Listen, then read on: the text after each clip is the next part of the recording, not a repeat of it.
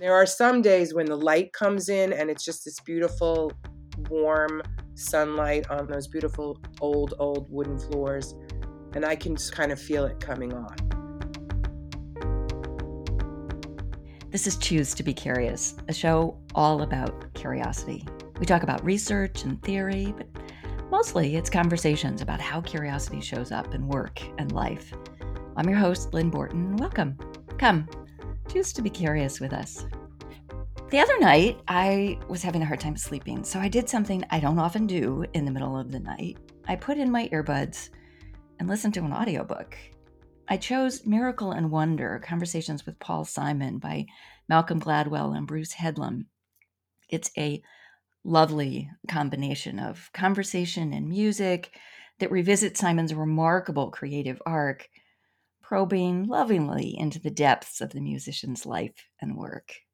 I tell you this not just because I recommend the listen, but because two bits of wisdom from Paul Simon came to mind as I thought about today's conversation. First, I've got his delightful song, the 59th Street Bridge song, better known to the rest of us maybe as Feelin' Groovy, in my head, which I would insert here if I had the rights, but I don't, so I won't. You likely know the lines. Slow down. You move too fast. You got to make the morning last. And second, in his Miracle and Wonder interview, Malcolm Gladwell asks Paul Simon about fallow periods, those times in an artist's life when they're not creating. Simon responds, there's, there's no such thing. Just because you don't see anything happening doesn't mean the seed isn't doing its work. It's working away in preparation for what comes next, a necessary, quiet time in the growth process.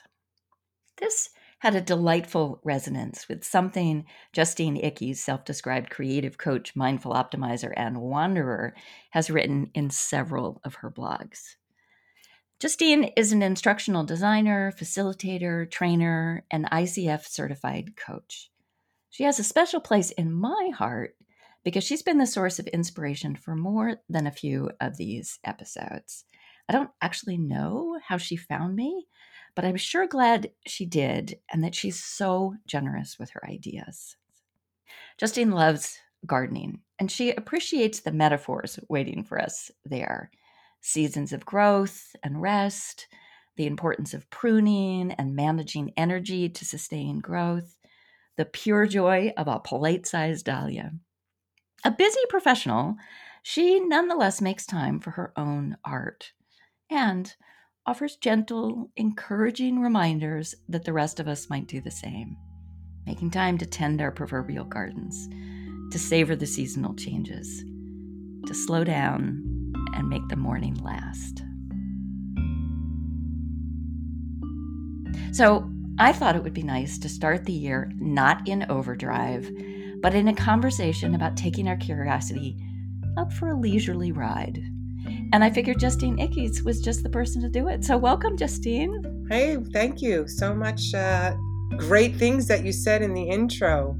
I'm, I'm really happy to be here with you today, Lynn. I'm really excited about this. And and for the audience, Justine and I have known one another and known one another's work for a long time, but this is the first time we've had a one-on-one conversation. So I just want to mark the occasion because it feels kind of special to me. Yeah, it is special. We're actually hearing each other's voices as opposed to emailing or I know. liking and Where we hear one on, another's voices, but you know, it's, it's different. Yeah.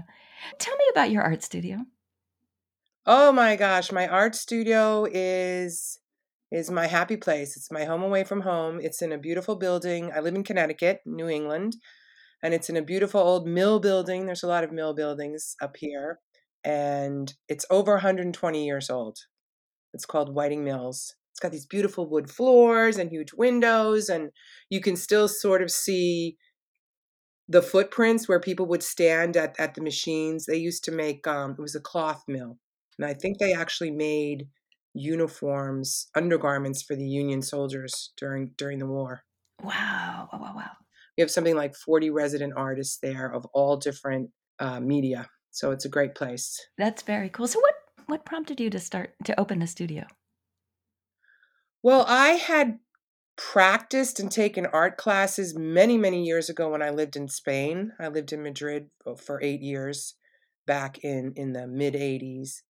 And I took classes there. And I've always had sort of this art background. My mom is very creative. She's anything to do with fiber arts. That's my mom. So there was always art. You know, my dad was sort of a frustrated wannabe architect who who became an English teacher. So it was always around. And then life went on and I sort of fell out of my art practice. And then like so many people during the pandemic, you know, it gave us time to think, okay, what what is really important to me?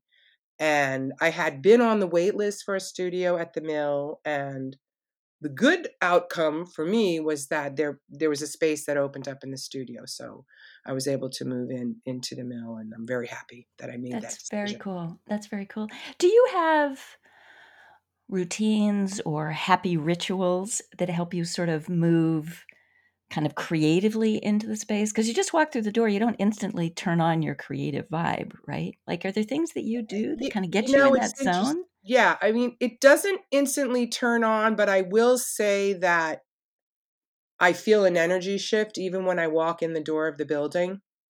I think your brain over time and you know as you mentioned earlier i do do coaching and i do a lot of uh, leadership training for various you know entities and anything that you learn about the neuroscience of, of how we work, you can, you know, create these tracks in your brain that it will associate with certain moods, certain feelings. So I personally feel it when I go down the hallway. So I have to go down this long hallway to get to my studio. And there are some days when the light comes in and it's just this beautiful, warm sunlight, um, as I said, on those beautiful old, old wooden floors and I can sort kind of feel it coming on. But having said that, there are things that I do in the studio to just kind of like settle. I usually start with something small, like I don't try to like if I'm working on a big piece or a piece that's not necessarily big in size but big in terms of complexity, either in terms of the materials or the techniques or what I'm trying to express. I don't typically start there because I need time to sort of settle settle in. Do you have anything that you would describe as a curiosity practice that's part of that settling in or getting going? Well, I learned something. I, have I've been studying with this uh, wonderful woman who you may want to join on your. oh boy, her name is Esty McLeod, and so she lives in England. And I've been doing taking a lot of classes with her online, and she often has us do work that has to do with your own handwriting because each person's handwriting is, is, individual right? Yeah. And so it's a way to get your brain out of i have to make something now or i have to draw a flower. And i know i believe that you also have a drawing practice lynn that i've seen you share uh, about in the in the social media world. So you kind of just play around with that. So there's that. And then sometimes i'll do you know just playing around with hues and tints you know you start with one color and you add white to it and and you know see the different gradations that you can get. So just kind of very contemplative slow um kind of things like that. Music of course. Yeah. So it's the slow that i wanted to talk with you uh-huh. about because that was the it was a post actually from a year ago that you wrote about sort of coming out of the holiday season in a kind of slower mode and and sort of continuing to savor and and I want to I want to talk about that in the context of curiosity because I think curiosity is a way of slowing down and savoring. We often think of it in a kind of frenetic drive, yeah. you know, push push push kind of a zone. Yeah. But let's talk about it the other way. I mean, how does it how does it manifest in that idea that you had of kind of coming into the new year in a slower, more leisurely way? Yeah, you touched on it earlier, Lynn, when you were talking about how much I love gardening. Mm-hmm. And to be fair, I like flower gardening. It's really hard to do vegetable garden. You can do it in New England, but we have a very short season. So for me it's all about like the beauty and trying to extend the beauty and one of the things that i wrote about recently is this idea of you know dahlias you have to prune the baby buds if you want to get a big flower because otherwise the smaller ones take away the energy Right. So I sort of approach eh, definitely the the new year that way. Like I have a newsletter that I write, I have classes that I teach, but I pretty much shut down because I'm fortunate, I'm privileged, I can do that from, you know, around the holiday time until pretty much the middle of January, even sometimes the end of January. I don't I try not to write too much. I people tease me because I purge like crazy. I'm the person who's unsubscribing from newsletters, you know, getting them, getting out, uh, getting those out of the way. And I, you know, your point about like we're kind of like thinking, oh, curious, you got to be rushing around and getting information, especially living where I live. There's not a lot of stimulation in the winter.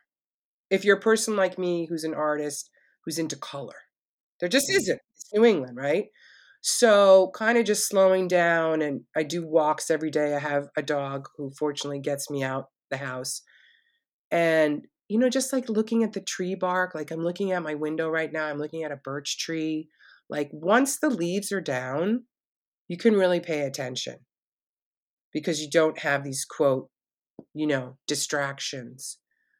So, it's just a lot of observing, you know, paying attention to what's around you you really notice it here where I live, and I'm jumping ahead, like springtime here. I don't think I've ever paid attention to how leaves unfurl than when I moved here. I used to live in DC, and I know DC is like azaleas and everything's coming out at the same time. But here, it's so slow and incremental that you can really notice those those changes over time. Yeah. I think this focus on noticing which is like you can't notice unless you slow down. Mm. If you're going too fast, it's all a blur, right? You know, you're not paying attention to what's there. But I also love what you talked about in terms of the disbudding and the, you know, the sort of pruning to focus mm-hmm. the energy. It reminds me, I had a conversation some time ago with Leidy Klotz, who's a professor of engineering at the University of Virginia. He wrote a book called Subtract. And it's a reminder that sometimes the best thing to do is to take something away. Not to add on. Our instinct is to add yeah. more, make it better by adding more. And he's like, maybe, but maybe also the best thing to do is to disbud, yeah. is to prune, is to cut back.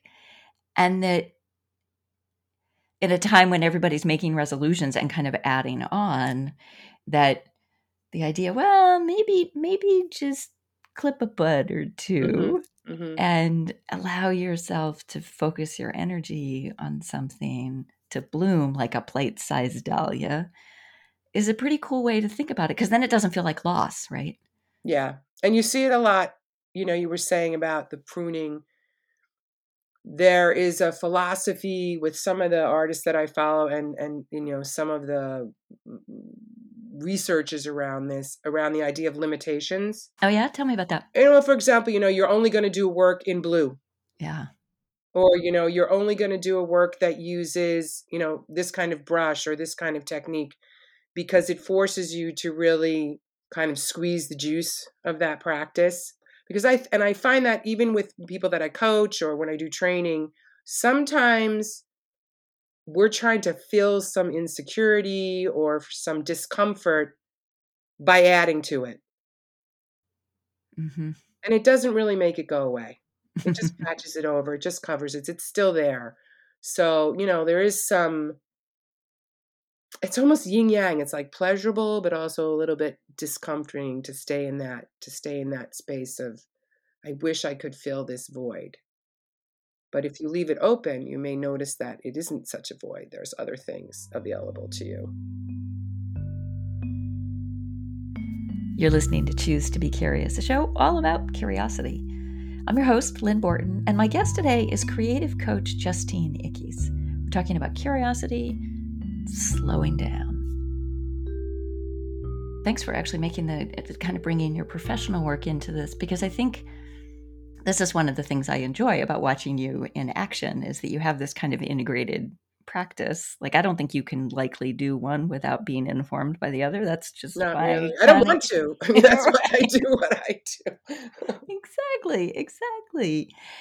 And I think you wrote somewhere about you know, aligning your life, work, and relationships with your true nature and needing to be patient and give it time and and a willingness to change with the seasons the gardener speaking Yeah. again Yeah. for your clients uh, either individuals organizations groups in retreat whatever it is what helps people get to a willingness to change you know i posit curiosity plays some role there somehow Mm. but i don't know how and i'm interested in what you think Okay, well, I'll say first of all that it, it all starts with being self aware. Yeah Like you have to know, you you have to be willing to ask yourself the hard questions. Now, as a coach, and my fellow coaches will, will probably say the same, our job is to ask the questions that you may not be able to ask yourself, either because they haven't occurred to you because you're in one mindset or because it's it's uncomfortable. You know, sometimes you need to hear it from you know, somebody from else an outside perspective, someone who's noticing. I notice, you know, Lynn, that when this comes up, you always seem to do X. How might it be if you did Y? So that's kind of the the the, the role of the coach is to help the person answer their own questions, but sometimes we have to offer offer those questions. But even just offering the question, I mean, I would call that a curiosity practice, like Mhm, posing the mhm. question to oneself of, I typically do X. What if I did Y? Like that's actually a pretty radical thing for most of us to try to do. yeah. Are we talking coaching a lot about reframes? Yeah. you know just switching your, your perspective it's making me think of your analogy jar you know like okay you're calling it a problem what what else might it be if you didn't call it a problem or a dilemma or what have you Yeah. and in terms of what what gets people to change I, pain you know if it's just you, you- there's that great i wish i knew uh, where it came from but there's that great story about somebody's walking down the street and and they fall in a hole in, in the sidewalk. Have you ever heard that one? I don't know if I know this story. so the person's walking down the street and they fall in a hole in the sidewalk and they're you know down there in the hole and help you know get me out of here. Somebody comes and you know helps them kind of scramble their way out. Two days later what have you they're walking down the sidewalk and they fall in the hole again. And again somebody's like okay let me help you get out of this you know. Third time they're walking and they start to see the sidewalk with the hole and they turn around and go down a different street. Hmm so you know life is gonna kind of give you indicators you know maybe you need to pick a different street Go take a different route. take Yeah. a different route Yeah. Interesting. my experience So let's bring it full circle. When you work with your clients, how do you help them slow down? well we usually when you when you start working with a client hopefully they're going to come to you with your with their goals Mm. So, you know, one of the agreements that you make as a coach with a client is my role is to help you get toward your goals. And so we create what's called an accountability contract, for lack of a better word. So if I see you starting to add things in, you know, you said you wanted to, I don't know, expand the Choose to Be Curious podcast to, you know, 100 stations and you wanted to fundraise for this, this, and that. And then if I you suddenly come to me and say, well, now I've decided, you know, I'm going to do retreats for independent radio commentators. I would say, okay, tell me more. That's great. Reminder, it, it wasn't on your initial list, you know, but like let's slow down. Let's go back to like what what were your core goals? What's the motivation behind this? And you may redirect and say, hey, you know, I got inspired and I want to do this. But again, bringing the person back. I like to think sometimes about, you know, tennis. I don't know if you play tennis. Uh, not in a long time. In tennis, you know, what do you do after you run up to the net or you do a volley? What are you supposed to do usually? Go back to your You go back to your baseline, right? Right. And you're in the middle and then you're and you're you know, positioned. So for me, the idea of slowing is like, what is your baseline? That's the self awareness. What makes you tick? What are your values? What are your triggers? How do you respond to adversity or to opportunities? And then how do you reset? For some people, it's meditation. For some people, it's coaching. For some people, it's some kind of sports activity. Some people, they have a faith practice. Like, what brings you back? You know, we live in a culture that's go, go, go, right? We just do.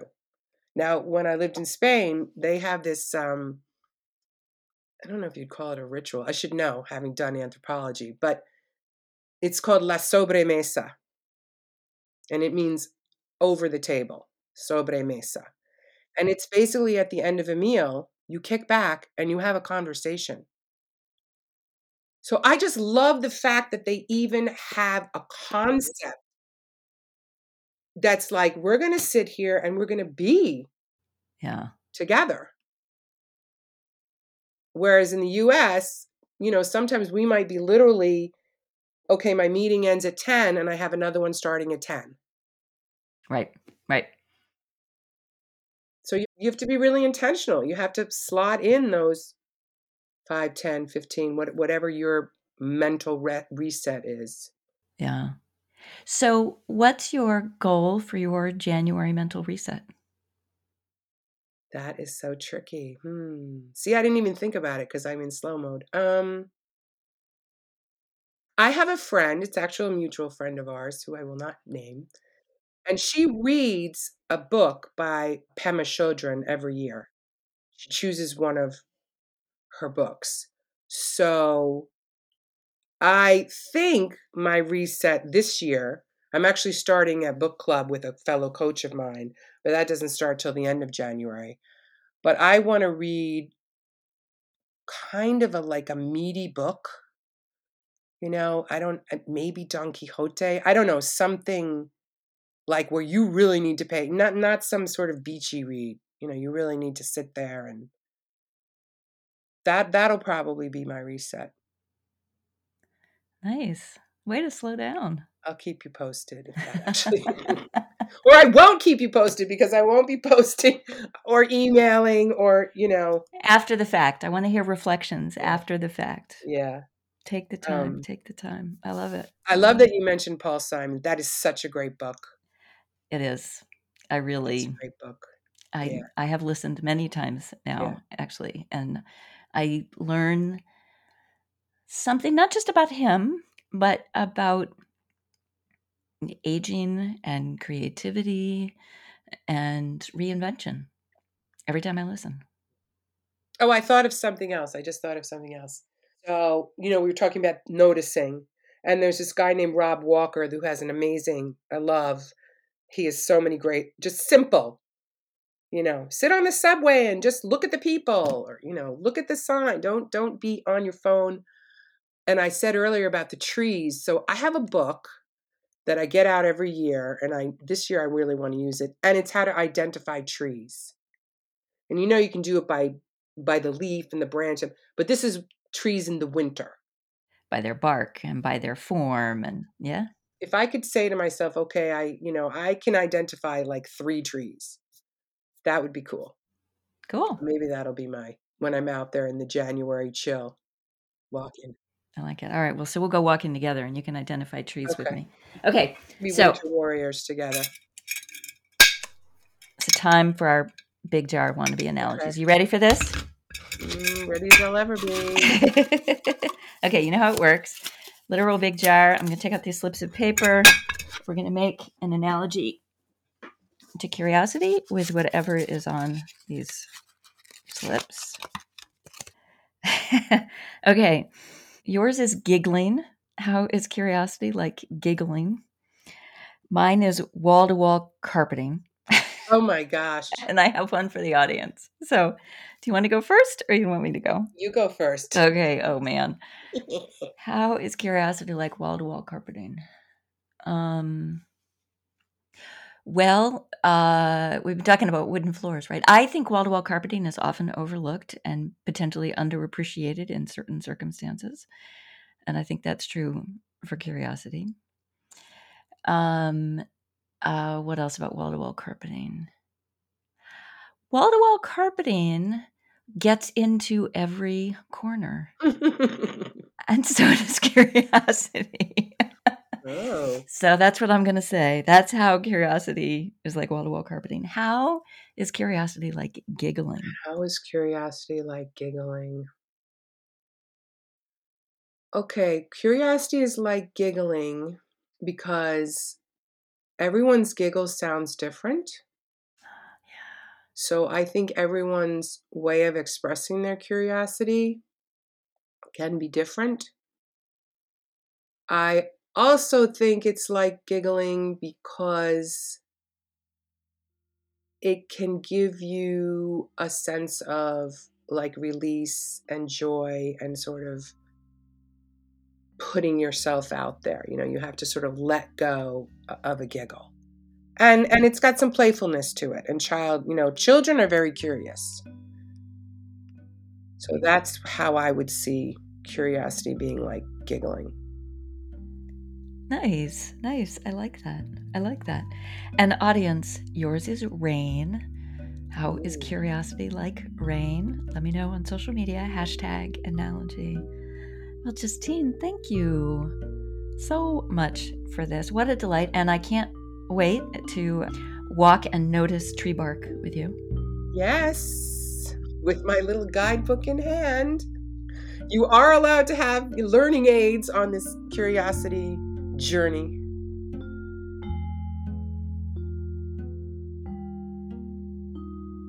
You've been listening to Choose to Be Curious. I'm your host, Lynn Borton. Thanks for joining us here today. You can find all of my shows on my website at choosetobecurious.com. I hope you follow me here, there, and on social media at Choose to Be Curious, where you can share your rain analogy, hashtag analogy. Many thanks to my delightful guest, Justine Ickes. Links to her work and all of her tips and tricks on my website. Thanks too to Sean Balick for our theme music, and this is Slow Toe by K4 via Blue Dot Sessions. Wishing you a very happy new year. I hope you'll join us again next time. Till then, choose to be curious.